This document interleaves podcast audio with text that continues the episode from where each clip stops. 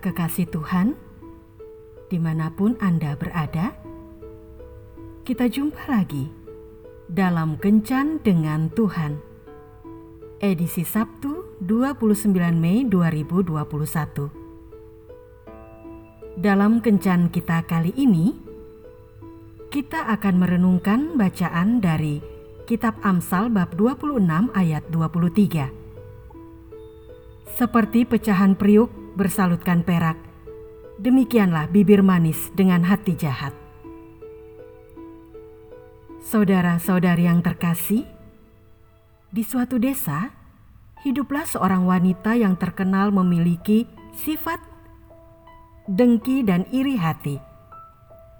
Ketika kematian menjemputnya, ia ditempatkan di mana orang-orang jahat berada. Malaikat yang menjemputnya berusaha mengingat-ingat kebaikan yang pernah dibuatnya untuk diajukan sebagai bahan pertimbangan dalam keputusan yang akan diberikan kepadanya.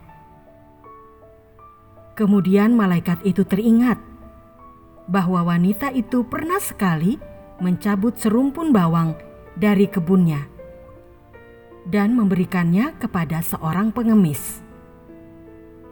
Singkat cerita, wanita ini mendapat kemurahan dan diberi kesempatan keluar dari tempat penyiksaan yang panas dan pengap itu. Tuhan berkata kepada malaikat,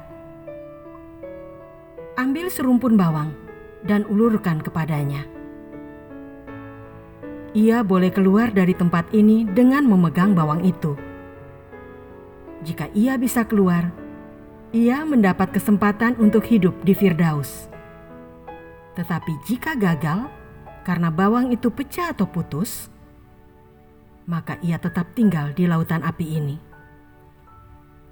Kemudian malaikat mengambil serumpun bawang dan mengulurkannya kepada wanita itu sambil berkata, "Peganglah bawang ini erat-erat, karena aku akan menarikmu dengan ini." Ketika ia sudah terangkat, beberapa orang penghuni lautan api itu memegang kakinya supaya mereka bisa ikut naik. Ketika wanita itu menyadarinya, ia mengibaskan kakinya supaya orang-orang itu terjatuh.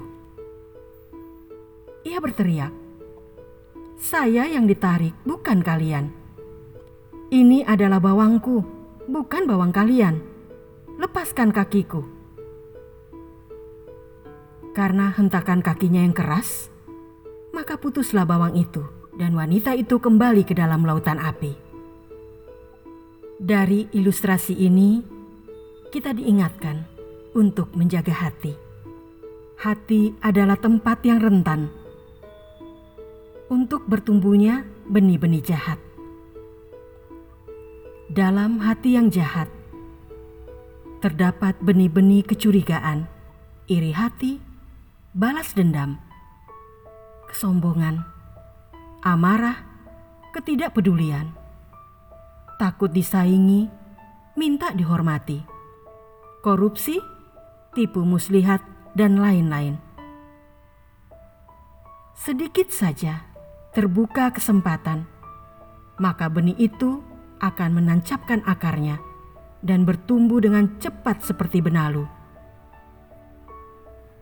Kalau tidak waspada, maka ia akan segera menguasai dan mengendalikan hidup kita. Mungkin kita tidak mengetahui kejahatan apa saja yang saat ini akar-akarnya sudah menancap di hati kita. Tetapi Tuhan tahu. Aku, Tuhan, yang menyelidiki hati, yang menguji batin, untuk memberi balasan kepada setiap orang setimpal dengan tingkah lakunya, setimpal dengan hasil perbuatannya. Yeremia 17 ayat 10 Oleh karena itu, marilah setiap hari kita jaga dan bersihkan hati dari benih-benih yang jahat. Tuhan Yesus memberkati. Marilah berdoa Tuhan Yesus jaga hatiku, agar tidak ditumbuhi akar-akar kepahitan yang dapat merusak kehidupan rohaniku. biarlah benih baik yang telah kau tanam dalam hatiku akan bertumbuh subur, sehingga dapat memberkati banyak orang. Amin.